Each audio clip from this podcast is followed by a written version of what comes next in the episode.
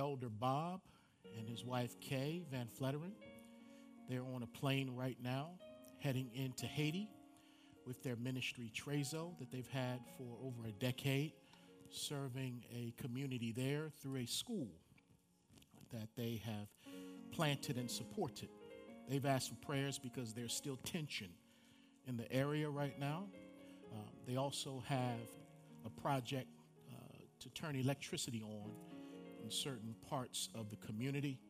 They also have to uh, conduct teacher training while they are there. So we want to remember Elder Bob and Sister Kay as they are in Haiti for the next week.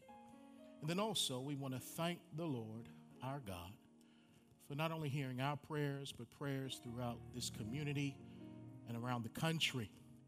Because on Monday, Cyntoia Brown was granted clemency by Governor Bill Haslam. And for that, we're very grateful. Amen. Thank you, Jesus. Amen. Well, this morning we begin a new series we're going to spend some time in called Rich and Poor Together. And it's taken from our vision statement, which comes from Galatians chapter 3, verse 28, when Paul says that there is neither Jew nor Greek, slave nor free, male nor female, for we are all one in Christ Jesus. And as you know, our vision statement is to experience, explain, and expand God's diverse kingdom, which is found in Galatians 3:28 as pertains to race, class, and gender. God wants us to experience that and not have to wait for heaven to experience diversity. He wants us to experience not only racial and gender uh, unity, but also as we'll be spending time the next several weeks dealing with class and economics. And how many know that as we deal with class and economic issues, it's going to take us down the path of gender. It's also going to take us down the path of race. But above all, we're going to stay on the path of the Word of God as we strive to be Christians who are in the world, but not of the world. Um, God put a calling on my life pastor such a wonderful church. Um, this year will be 24 years, and I'm so humble and grateful. And we feel that we have a great responsibility not only to enjoy this, but to teach it, but also to expand it. So pray with me as we begin our time today in the Word. Father, I thank you for what Paul said how he said that Christ will be magnified in my body, whether by life or by death. Be magnified, Lord Jesus. And as we exalt you, we decrease as we sang today. It's not about us, and it surely isn't up to us. It's all about you, and it's up to you but in your sovereign plan, you use broken people. In your sovereign plan, you use people who have fallen, people who are sinful, people who lack. And you like it that way. Because when you give us power, when you give us grace, when you give us gifts to glorify your name and build your kingdom, you get all of the glory. So, Lord, thank you that we can be vessels. And we want to be vessels fit for the Master's use. Lord, today we are closer to your return than we were yesterday. And we say, Come quickly, Lord Jesus. Lord, we love you. We need you. We thank you. We thank you that we are your body. You are the head. And so, Lord, we want to take our dictates this morning because until you come, we want to make sure that we are soldiers obeying every command that you have for us, corporately as well as personally. So, Lord, speak through the power of your word, this word that will not return void, this word that has a way of discerning the thoughts and intents of every heart, starting with this speaker. Oh, God, can't wait to hear what you're going to say, and I can't wait to see what you're going to call us to do. Thank you, oh God. Bless this church to be a blessing, for it's in Jesus' name that we do pray. Amen. Two weeks ago, I was contacted by a staff pastor of a very prominent church in the city of Nashville. He wanted to talk to me because he had been given the assignment to speak on the Sunday before Martin Luther King Day, which will be next Sunday. So he reached out to me to see if he could pick my brain and get some advice because he was somewhat hesitant to speak to his church because his church is 99.9% Caucasian. And he knows that when you come in and you speak on messages of racial reconciliation, biblical justice, whatever the case may be, that sometimes it can be received um, in a manner that can be devastating to the speaker. Um, and so he just wanted to talk to me and pick my brain. And what I'm going to share with you this morning and even next week is what I shared with him as we sat in Frothy Monkey in Franklin, Tennessee, just a couple weeks ago. And I'm calling this message today What Racial Reconciliation Requires. What racial reconciliation requires. Part one. And we're going to be in a passage in the book of Acts this week and next week. I'm going to give you principles of racial reconciliation, not a formula. There is no formula for racial reconciliation, but there are biblical principles that work when we work the principles. It's like personal trainers. You guys train us, and many times we give up because before we see the results, it hurts. before we see the results, there are too many sacrifices. So we give up on the program because it hurts so much. No, the program works, but you got to be willing to work the program. The principles of biblical reconciliation work, but many of us give up on them because it hurts too much. Or we're not seeing the results we want to see as quickly as we wanted to see them. But reconciliation of any kind, especially racial, uh, does not come at discount prices. it's going to cost you. But what we pay pales in comparison to what we will receive. Join me in Acts chapter 16, beginning at verse 16, reading from the New King James Version. The Bible reads Now it happened as we went to prayer that a certain slave girl, possessed with a spirit of divination, met us who brought her masters much profit by fortune telling. This girl followed Paul and us and cried out, saying, These men are the servants of the Most High God, who proclaim to us the way of salvation. And this she did for many days.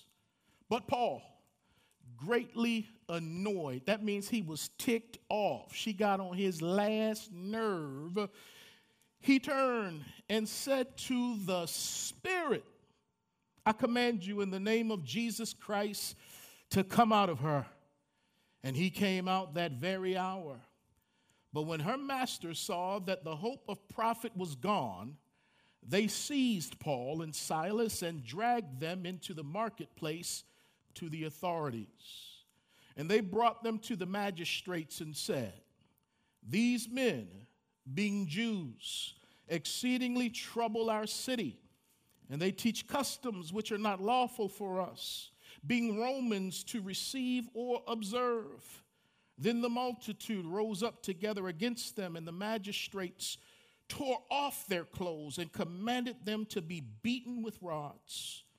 And when they had laid many stripes on them, they threw them into prison, commanding the jailer to keep them securely. Having received such a charge, he put them into the inner prison and fastened their feet in stocks. So, what you see here is the Apostle Paul, Silas, Timothy, and Luke. They have embarked upon what is known as the second missionary journey. And they are taking the gospel out to let men and women, Jews and Gentiles know that Jesus Christ is the Savior of the world. And while they found themselves in Philippi, which was in Macedonia. Philippi, according to scripture, was the chief city of that region. Paul went there because of a dream. He saw a man from Macedonia saying, Come over and help us. So Paul and his companions went into Macedonia, went into Philippi. They met a woman there named Lydia. They shared the gospel with her by the river. She gave her heart to Jesus Christ. And so Paul and his men began to minister in the region, and people were coming to Jesus. And the Bible lets us know that he also continued praying. So, as it were, he went to pray. It was part of his habit, his necessity. But as we just read, uh, he cast a demon out of a slave girl. He messed with some people's money, and some people decided to mess with Paul. Don't you know when you mess over folk money, they got a problem with you? So the Bible says that they were seized, which means they were grabbed. They were taken before a magistrate, really an unfair trial. They were stripped naked, beaten, so the people became judge, jury, and almost executioner in that spot. And in case you read right over it, not only was economics involved in this uh, miscarriage of justice, but also race or ethnicity. Because when the magistrates came against Paul and Silas and Timothy and Luke, they said that these people are Jews.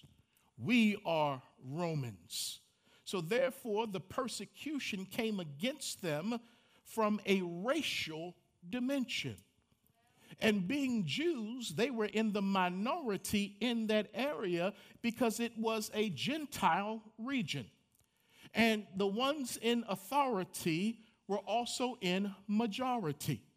They had power more power than Paul and his Jewish friends. And racism is when one abuses their power based on race.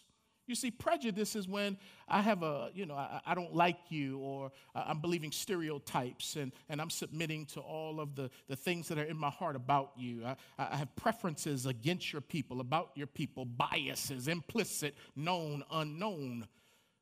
But that doesn't really hurt me until you yoke your prejudice with power against me. And you use the fact that you have this power and you're in the majority to hurt me. And we see here that Paul was put in jail.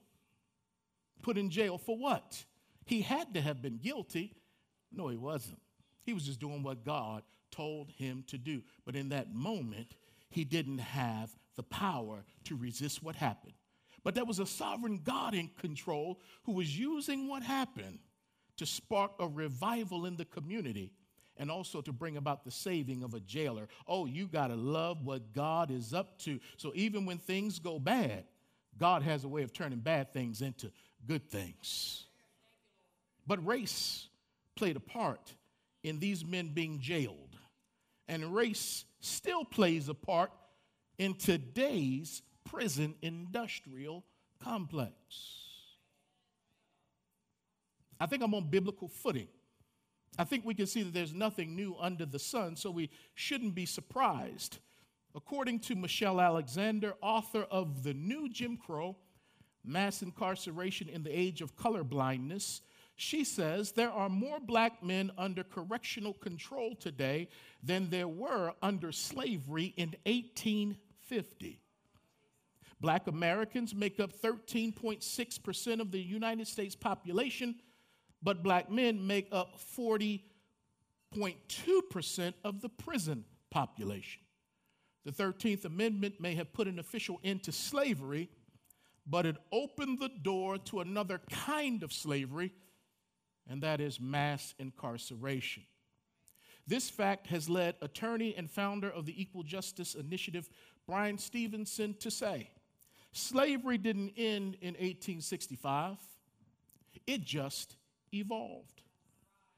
So, with the so called war on drugs, which was a war on poor people, i.e., a war on black and brown people, one in three black men became convicted felons. which bars them from voting, receiving housing benefits, and finding work in licensed occupations. So when men got out of prison, it's hard to find work when you are an ex felon. And so, therefore, you are making up a permanent underclass now. Employers are often reluctant to hire otherwise qualified applicants with criminal records, even when formal rules barring convicts may not exist. This system labels black men, limits their potential, and sets them up to return to a life of criminal activity and thus a return to prison. The prison industrial complex is a new way to discriminate against black people, and it allows the rich to keep getting richer off their backs. Even though studies show that whites use and sell illegal drugs at rates equal to or above blacks, studies also reveal that blacks are targeted more often and convicted more harshly than whites. Once again, the Bible reminds us that there's nothing new under the sun. Paul and his men were targeted because of their ethnicity. They were unfairly tried and unjustly jailed. They were beaten within an inch of their lives. And those things still happen today, even when you love Jesus. So follow me as I look at a couple of principles from this passage, because sometimes you can only see the stars against the backdrop of night.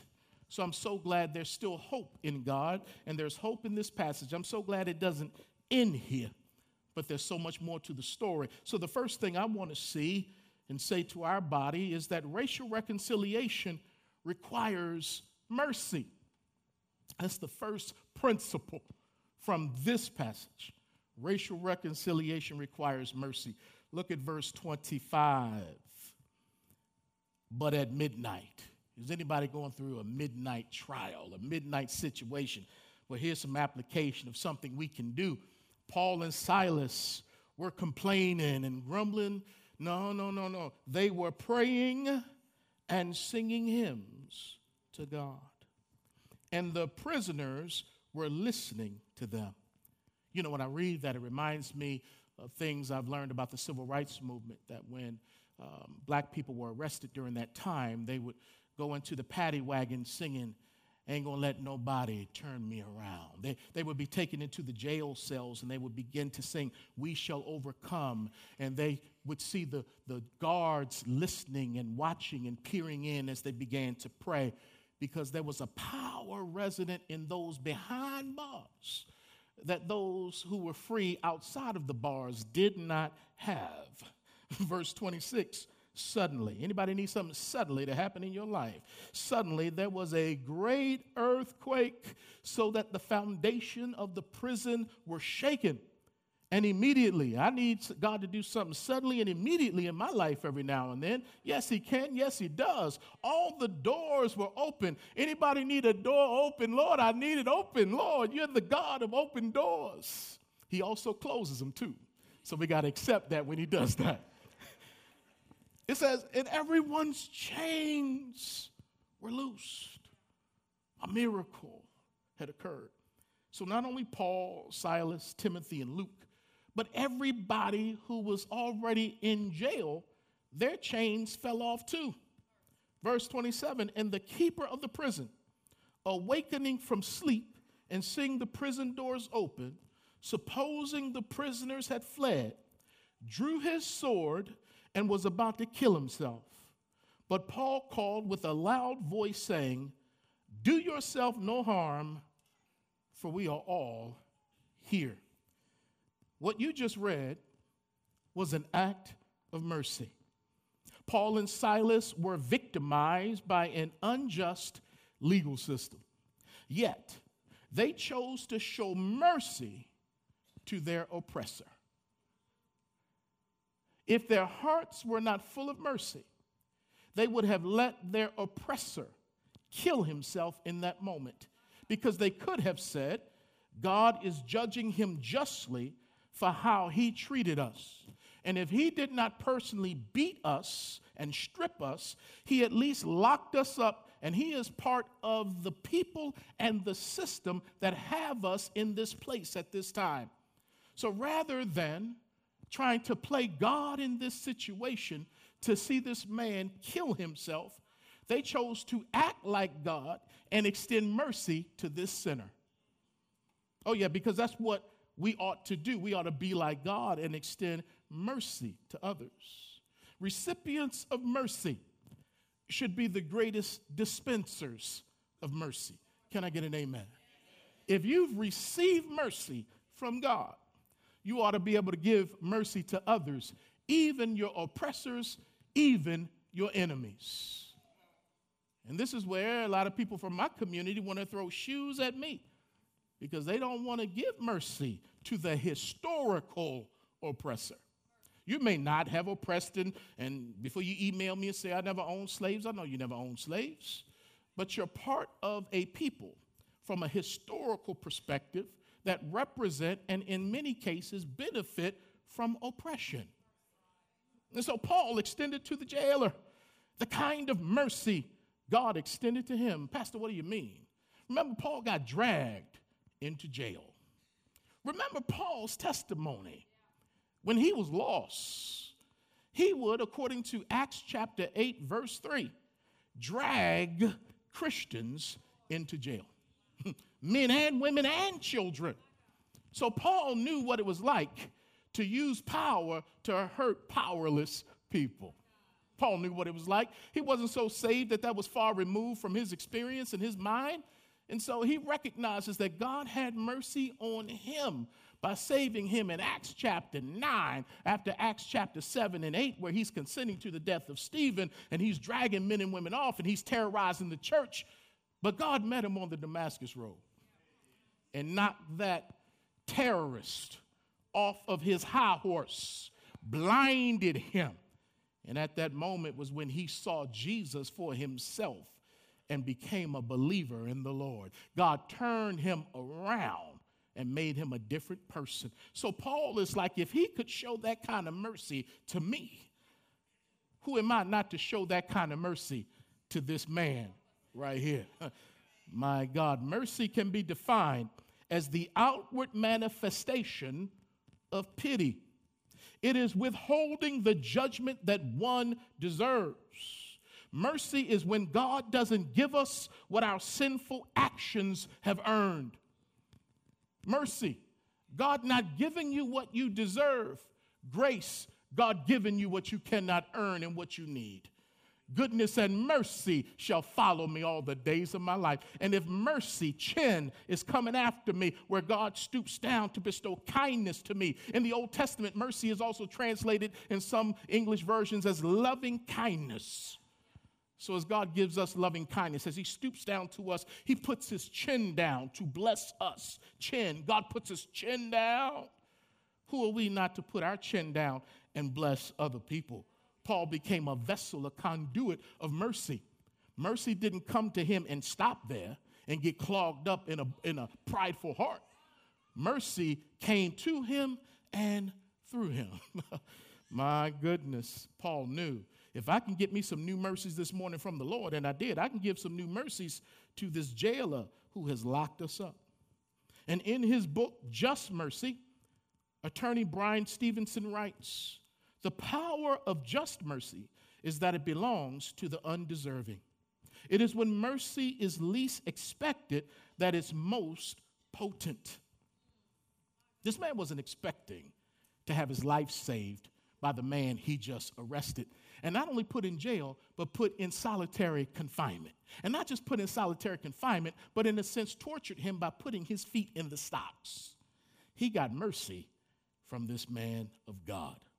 This past week, pastors Hewitt Sawyers, Kevin Riggs, and historian Eric Jacobson, uh, we sat down with one of the media folks to talk about this vision that God has given us of a fuller story.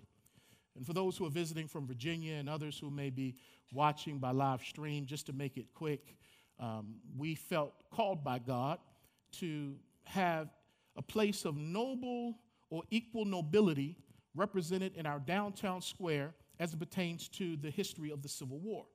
because since 1899, only one version, one representation of that bloody battle, bloody battles, was represented in our city. And there's so much more to our city than Confederate history and Confederate representation. And so we have taken upon ourselves to begin a movement to see representation by way of markers surrounding what is called CHIP, that 20 foot statue in the middle of Franklin. So we want to have historical markers that call to other aspects of uh, the Civil War that also call attention to the African American struggle and contribution. But the big prize of this is that we want to see an eight foot statue of a United States colored troop soldier put right there in front of the courthouse, the old courthouse in downtown Franklin, adjacent to the Confederate Memorial. And so, so it is happening. It is happening. It is happening. God has given us favor. And so, as we're answering questions, they were asking, you know, like, how did this get started? And normally we start off by talking about what happened in Charlottesville in 2017 in terms of what happened there around the monuments in that city. But we took it a little further back. And yes, there was mayhem, and, and we had a prayer vigil coming out of that weekend. And that's where a lot of this started. But we went a little further back to 2015 when Dylann Roof entered into Mother Emanuel Church and killed nine worshipers in cold blood. And he went representing the Confederacy, white supremacists, uh, and Nazi beliefs, all of that. He was trying to start a race war.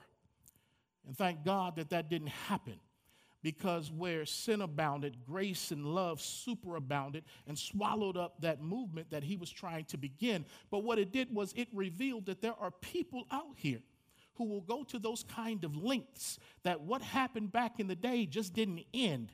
It went underground and it came above ground just recently. So we look back to that time. But as it pertains to mercy, I saw one of the greatest demonstrations of mercy in my entire life when Dylann Roof, after he was captured, and they stopped him by Burger King, white privilege even for a mass murderer. I don't understand it. But then they take him in, and he's standing for sentencing. And they allow uh, the families of the deceased to come and speak to him. He's not in the room, he's there by closed circuit TV. They can see him, he can see them, but he kept his head down for much of that time. And the judge allowed family members, as part of their grieving and eventual healing process, to say to him whatever they wanted to say. And rather than coming out cussing at this man, damning this man, condemning this man, these believers chose to show mercy to this man. As a matter of fact, Nadine Collier, the daughter of 70 year old Ethel Lance, who was murdered that day at Bible study, Nadine said to Dylann Roof, I forgive you. You took someone very precious from me. I will never talk to her again, but I forgive you and have mercy on your soul. Now, there are a lot of things you can fake in life, but you can't fake forgiveness, especially under those kind of circumstances. So, who said the gospel of Jesus is not present in the black church? no, you just saw the gospel right there displayed for all the world to see. And one after another, family members got up and they gave mercy to this man. So I want to say something to my black brothers and sisters as we try to keep it real. If these folks could extend mercy to a murderer, a man who killed family members while it's still fresh, if they could extend mercy to him, why can't we extend mercy to white folks in general? Because I know some black people, they don't want nothing to do with white people. And they claim to love Jesus. They don't want nothing to do with white people. They don't trust white people. Matter of fact, there are black people who have picked up various sects, and I'll even say cults, whereby they can have Yehoshua and have God and hate white people. Very much like the Nation of Islam, where they could have, quote unquote, Allah and call white people blue eyed devils. But that is not how our Lord teaches us. Matter of fact, if you come out on Bible study on Wednesday nights, we're going through First Peter. And First Peter is talking about how many times suffering comes and we're suffering for doing the right thing. We're suffering unjustly for living in a just way. And then he gives Jesus as the ultimate example for how to suffer when you haven't done anything wrong. And Jesus did not revile back when his revilers reviled at him. Jesus forgave those people, he forgave us as our sins nailed him to the cross. Who wants that anointing? I mean, if we're Christians, anointed ones after the anointed one. We're small anointed ones, Christians, follower of Christ. His Holy Spirit anoints us, conforms us to his image to be able to show mercy to people when the natural tendency is to give judgment. This is why the civil rights movement worked. Because the ministry of passive nonviolent resistance was the only thing that could get us through that time. And so, as more and more violence was perpetrated against churches and individuals, Dr. King led a movement of peace and love. And they were able to conquer police dogs and fire hoses and unjust cops with the weapon of love. And love still works. So, if we don't start repairing our relationship with mercy, we'll never make it down the rocky road of racial reconciliation. If we don't start here, and, and when you look at this, Strong Tower, don't, don't, the oppressed were the ones who rose up to show mercy to the oppressor. And in the civil rights movement, even going back to slavery, the things that Charles's and Susan's people went through, where the oppressed showed more Jesus than the oppressor who claimed to have Jesus. And we won the oppressed over not with our words, but with our love. It took time, but it works. But that's a hard principle that folks say, I don't want to do that, but I don't have anything else for you. Paul said, Don't kill yourself, don't hurt yourself. I want you to live, man. Do you want your neighbor to live? I mean, Barney was on to something with that great theological song, I love you, you love me. We're a great big family. I mean, he was on to something. Christians, love. Secondly, racial reconciliation requires, here it is, humility. You ready for this? Verse 29. Then he called for a light, ran in, and fell down trembling before Paul and Silas he fell down trembling before Paul and Silas. Now, this is an extreme act of humility. For a white man, because he's European, with power, to fall down demonstrably on his knees in front of Jewish men, brown men, Middle Eastern men, when he fell down in front of them, the majority submitting to the minority. He ran the risk of being ridiculed by his peers. What are you doing falling down in front of these guys?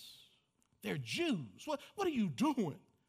Not only ridicule, but he could have lost his job if his superiors found out that he was falling down in front of the riffraff and in front of the prisoners, the common folk. But when mercy gets a hold of your heart, God is working on this man. And this man doesn't care who's watching, who's looking.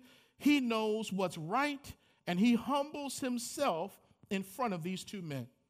And this action demonstrates submissiveness and a teachable spirit. He listened to Paul's instructions from then on. In a real sense, Paul just became this man's pastor. Uh-huh. As a matter of fact, Paul's running the prison yard. I, I, I got to drop that on you. Because if I'm in jail with these Jewish men who are singing songs to Jesus, and then the earthquake and the prison doors run out, I mean, open, I'm running out those prison doors. But Paul said to the jailer, We're all here, which means I told all of them, Don't y'all run.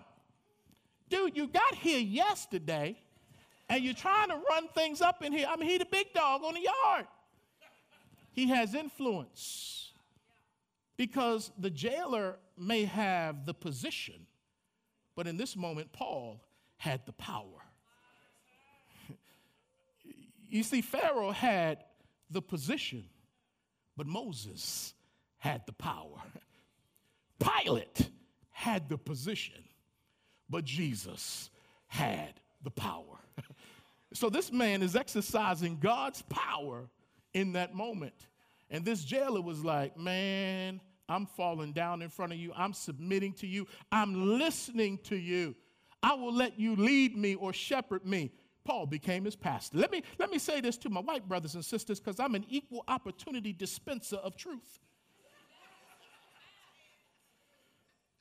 Where in your life do you voluntarily place yourself under the leadership of black people, native people, Latino people, Asian people? Where in your life do you voluntarily place yourself under people of color? See, I talk to a lot of white folks all the time. I do conferences, meet with people, but their lives are just grossly white.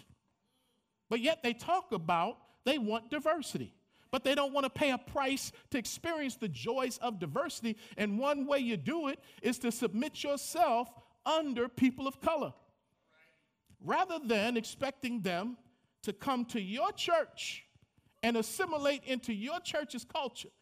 Maybe some of you are called to leave your white church and go to a multi ethnic church or an all black church and submit to them. Oh, wait a minute now.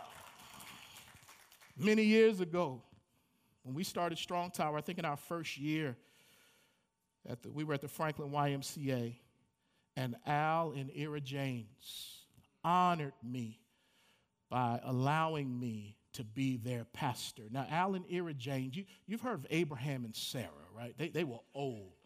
Al and Ira, God rest their soul as they're in his presence. They were Abraham and Sarah's age when they came to submit to this young 27, 28 year old African American man. And it was just amazing. I mean, I was his pastor, and wherever we went, Cracker Barrel or out in wherever, he's introducing me to all of his friends. This is my pastor. Y'all, I would have black friends visit from Baltimore, and they like, I don't really believe this thing, you know, really working. And back then, we were 70% white. And they come in, they'd be like, man, them white folk listen to you. Them white folk, Really, man? But I had to say to them, yeah, yeah, some of them listen to me.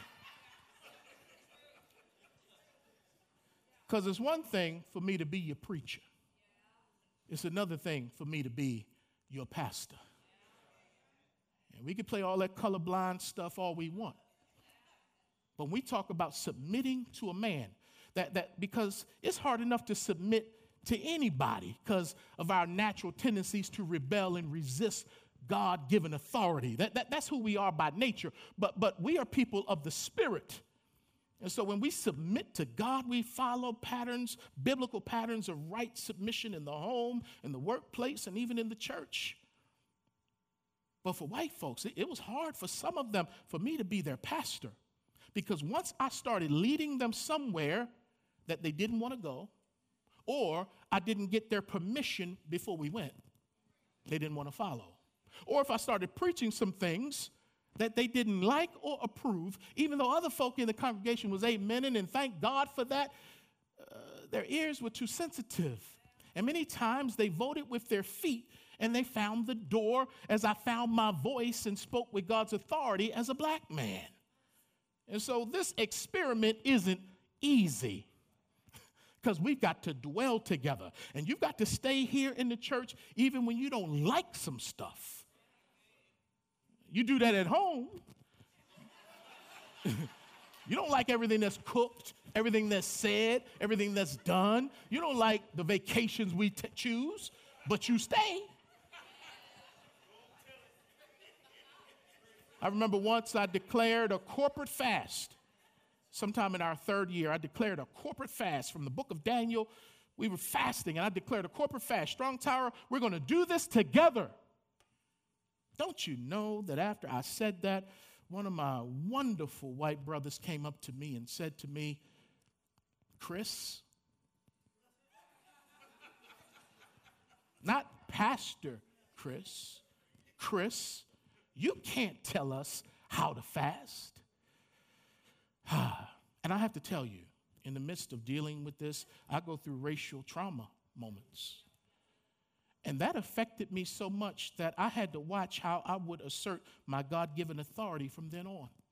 And even to this day, I try to be careful that I'm not using my biblical authority to command because I know it's tough for some people to, to follow instructions when a black man is telling them what to do.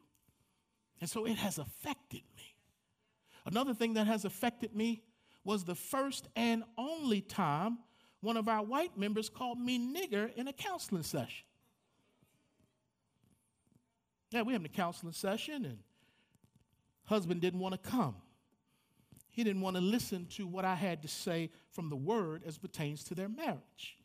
So I'm in there, man, and he is hard as bricks. He, he's not listening, and he's been disrespectful to her. His presence, he's been disrespectful to me. And so the wife says he didn't want to come today because he said he didn't want to hear nothing from no nigger. I looked at him like, Did you say that? I'm like, yeah, I said it. Now, he had enough wisdom not to say that to me in the session. I, I would have displayed mercy. I would have displayed mercy. But this is the real deal stuff here. Just because you may not go through it, don't mean other people ain't going through it. But because I'm called, I don't quit.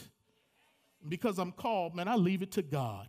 And even to this day, they, they ended up getting a divorce but the wife is in another part of the country, still considers me her pastor. Her son, who was going through some demonic activity, has been loosed and freed, still calls me his pastor. So, you know, it's okay. It's a kingdom thing. It's a, it's a kingdom thing, man. Ah, yeah. And so instead of getting humility many times, I'll get hostility. Latasha Morrison, founder of Be the Bridge, said, part of the racial reconciliation process is supporting efforts led by people of color. I find it interesting, she said, when churches with no expertise will try to be the experts. This work requires relinquishing power. The posture of listener is spiritual work. So she's saying, listen. And in order to listen, you've got to humble yourself. But as you've been breathing the air of racism for hundreds of years, just like I have, there are things in the culture that are wrong that we subscribe to. And there's this thing floating around the culture called white supremacist philosophy. You may not say I'm a white supremacist, but white supremacy affects and infects you in this society. Whiteness is centered as what's normal. So when we come along and challenge beauty and perspectives and doctrine and other views, it's looked down upon because white supremacy has held that number one seat for 400 years this year in the United States of America. So to say it doesn't affect me, you're lying. Because, and that's one reason we can't get healed because we think we're well. But when I say, Lord, I'm sick, I, there are things I subscribe to. There are things I think. There are things I believe. And if people heard me say the things that I think about people of color, oh, Lord, you've been bitten by it. We live in a fallen world with fallen people who lead fallen systems. But Jesus comes. He redeems fallen people who go back into fallen systems in a fallen world to bring the kingdom perspective and not just submit to the southern way. Oh boy, okay, y'all want me to move on? I'm gonna move on. Thirdly and finally, racial reconciliation. I know, I know. It requires Jesus. Say what? Come on, Pastor. That should be a given, right? Amen. It all depends on who you talk to. Because some folks are doing social work, not kingdom work. And if you invite me to anything involving trying to bring people together, I'm bringing Jesus. so if you don't want me to come and talk about Jesus, don't invite me. He, he's the only way. The gospel is the only message that can bring people who are at odds together because we've all been at odds with God. So when we talk about reconciliation, it's about getting right with God first, becoming friends with God so we can become friends with one another. And that's through the cross of Jesus Christ. I don't know any other message that works, but here we are with the message that works, but we don't seem to apply it. Sunday is still the most segregated hour of the week in America. It was just as true when Dr. King said it in 1963 as it is today in 2019. Most churches don't look like this. Most churches don't look like this diverse group that came in from Virginia. It's beautiful when we're together. The world looks at us and says, there must be something going on there. By the love they're showing to one another, this Jesus must be real. And he is real. My God, he's real. So racial reconciliation requires Jesus. Look at verse 30. After he falls down, he brought them out and said, Sirs, what must I do to be saved? So they said, Believe on the Lord Jesus Christ, and you will be saved, you and your household. I love it. A lot of times, as ministers, evangelists, as we're talking to family members, we're asking them, would you like to receive Jesus right now? We sense the Spirit is moving. Today is the day of salvation. And we'll ask, would you like to receive Jesus? This has to be one of the only times I've ever read and seen somebody say, You don't have to ask me, I'm going to ask you. Why is he asking them how to be saved? Because he saw salvation in these guys. See, he saw something different about them and he said, I want in. You have something, someone, that I don't have and that I realize that now I need. Because when they handed me over, handed you over to me, you were bludgeoned and beaten and naked. You had been humiliated in front of the multitudes. Yet I could sense there was something different about you. You didn't have a bitter root, you weren't angry at them. You had this grace about you. And even when I took you into solitary confinement, you didn't complain. And when I put those stocks around your feet to keep you in one place in the darkness of that cell, you didn't cuss me out. So there's something I saw in you because I was asleep during the worship concert. He, he was asleep during the worship concert. He woke up from the earthquake. He didn't even hear that part. But what he saw in how they had dealt with persecution, and because Paul said, don't kill yourself. In other words, Paul gave him mercy. He was like, I need to know that Jesus, y'all get what I got to do to get some of that. And Paul didn't say, go jump a pew, join a church, go in a corner over here and turn in circles. He said, believe in the Lord Jesus Christ. the good news. So the oppressed gave the oppressor the good news of Jesus Christ. And at that moment, they became brothers in the Lord. And their brothership in the Lord was greater than their natural status as Jew and Gentile. Oh, oh, coming to Christ didn't erase being Jew and Gentile, didn't erase the fact that Paul had to go back into that jail cell. But they had something that could not be taken away from them. Oh, man. So he believed in Jesus. And when we think about today, racial reconciliation, one of the reasons it's hard to see Christians come together is because we have different Jesuses. We have different Jesuses. Which Jesus should we believe on? The liberal Jesus or the conservative Jesus? The Republican Jesus or the Democrat Jesus? Al Sharpton's Jesus or Robert Jeffress' Jesus? A Jesus who builds walls or a Jesus who builds bridges? A Jesus of segregation or a Jesus of integration? A Jesus who endorses white supremacy or one who repudiates white supremacy? And before you say, well, what about black supremacy? Okay, yeah, that too. But blacks don't have the power that white folks have. Okay? But dig this though. State Representative King out of Iowa. Just this past week, see, because we keeps it relevant, right? God has a word. This man from his congressional seat is saying, what's wrong with the philosophies of white supremacy and Western civilization being dominant? What's wrong with that? And white nationalism? So now, white folks who are fragile will get mad at me for using terms like black and white. Brother, we're just people. Just don't call us black and white. But I see no anger aimed at him when he talks about white nationalism, white supremacy.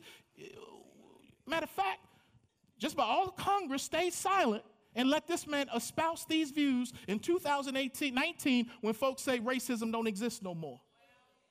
And he's in a place of power. Man, if I lived in Iowa, any brothers live in Iowa? Man, if I was in Iowa, man, you must be. But he's been doing this. And he's the one who has helped feed the President of the United States' understanding as pertains to white nationalism and racism and the poor treatment of minorities. So, this thing is ingrained in our institutions and in the minds of many of the people who lead them. And many of them will claim to follow Yehoshua, Jesus Christ. And I'm just like, what Jesus are you following? We have a tendency of making Jesus after our image rather than allowing the Holy Spirit to conform us to his. The jailer chose Jesus because of the Jesus he saw in Paul and Silas. And I just want somebody to choose Jesus because they see Jesus working in me, especially my enemies or the ones the world says or even history says don't trust them. Oh man, but the one I serve says, Love your enemies. Give them mercy. We are not like those who have a form of godliness, but no power.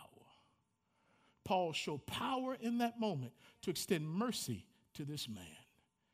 And so the power of God is shown up when we love people, when we forgive people, when we extend mercy. That's power. But it's also demonstrated when you speak up, that's power. When you stand up, that's power. And so I don't know about you, but the Jesus that I have a relationship with gives me power. And if I'm not showing that power, the problem is not with the source. The power is with the one connected to the source. And I need to make sure that I repent of my junk so that his power can flow through me freely to those who need it most. Oh my, I am done. So I say in conclusion, there is no formula for racial reconciliation, but there are many biblical principles that work when applied. Today we've seen that racial reconciliation requires mercy, humility, and Jesus, the true Jesus. Next week we'll look at three more principles of reconciliation from this passage that will bless your socks off. So, when it comes to racial reconciliation in our divided nation, these divided states of America, if the church doesn't lead the way, who will? Who will? I love football. And a lot of times I see football players and football teams, at least on the field, having more diversity than most churches. And they're chasing after a crown that will pass away. They know how to put their differences aside, whether one came from Compton or one came from Wisconsin. Different cultures, not only different races, even different uh, ethnicities. If you come from Cuba, you come into that room with one mission under one coach and you submit yourself accordingly for a goal, a task at hand. And if they can do that by throwing around a leather ball, why can't we come together? Oh my. I was in New York. Uh, we had taken our daughter up to New York, and then Doreen and I went back to visit. And we, we visited like right around September, October. So it was still kind of warm here. And when I'm looking at what's going on in New York, I'm like, okay, it looks like they have the same weather there. So we went into New York, man, and then all of a sudden, that weather changed. That hawk hit a brother. Man, I was freezing. I had to find a coat. We're going to shops and corner store because I had to buy a coat because I had to adjust my game plan because of what I had experienced in the atmosphere. Church, it's cold out here, and the love of many is waxing cold. If we don't adjust ourselves, we'll never be able to make a difference in the world. Would you stand with me for prayer? Let's stand for prayer. Amen. Amen. Go home and study the passage and pray. And there's a call on this church. There's an assignment He's given us. It's not something we simply talk about, it's something that we be about. And we will continue on. Rich and poor together, which means also classes and felon, ex felon, free man together. How can we go beyond what the systems say and love one another the way God calls us to love each other? Maybe that means we got to hire somebody that our friends might question. Maybe that means we need to get up and go to another church and submit ourselves rather than just staying comfortable.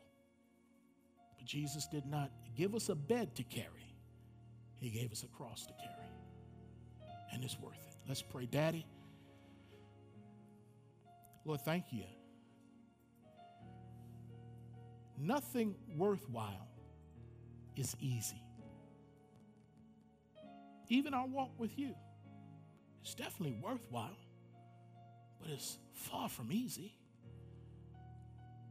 Especially if we try to carry the yoke on our own and not allow you to help us with it. And so, God, forgive us when we want Christianity light or racial reconciliation easy. There are no easy buttons with this, but there's sure enough mercy and grace, this goodness that's following us.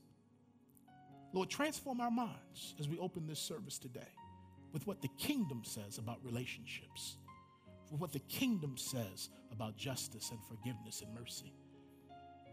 And may we not just keep it to ourselves, and may we, sh- and may we surely not keep it in the church, but help us to take the kingdom and the gospel wherever we go to let people know that this wonder named Jesus has changed and is changing our lives from the inside out. And we submit to Him, we follow Him, we believe Him, we obey Him, we represent Him as His ambassadors. So, Lord, thank you for this ministry of reconciliation. Continue to grow this ministry. Now unto Him who is able to do exceeding abundantly above all that we could ever ask or imagine. And it's according to the power that's working in us. To you, O God, be the glory, the majesty, the dominion, and the power, both now and forevermore. And all of God's people said, Amen. Amen. You got to hug three people before you can go. You can't leave until you hug three people. If you want to talk to me about church membership, salvation, I'll be standing here at the front. Come see me. Come see me.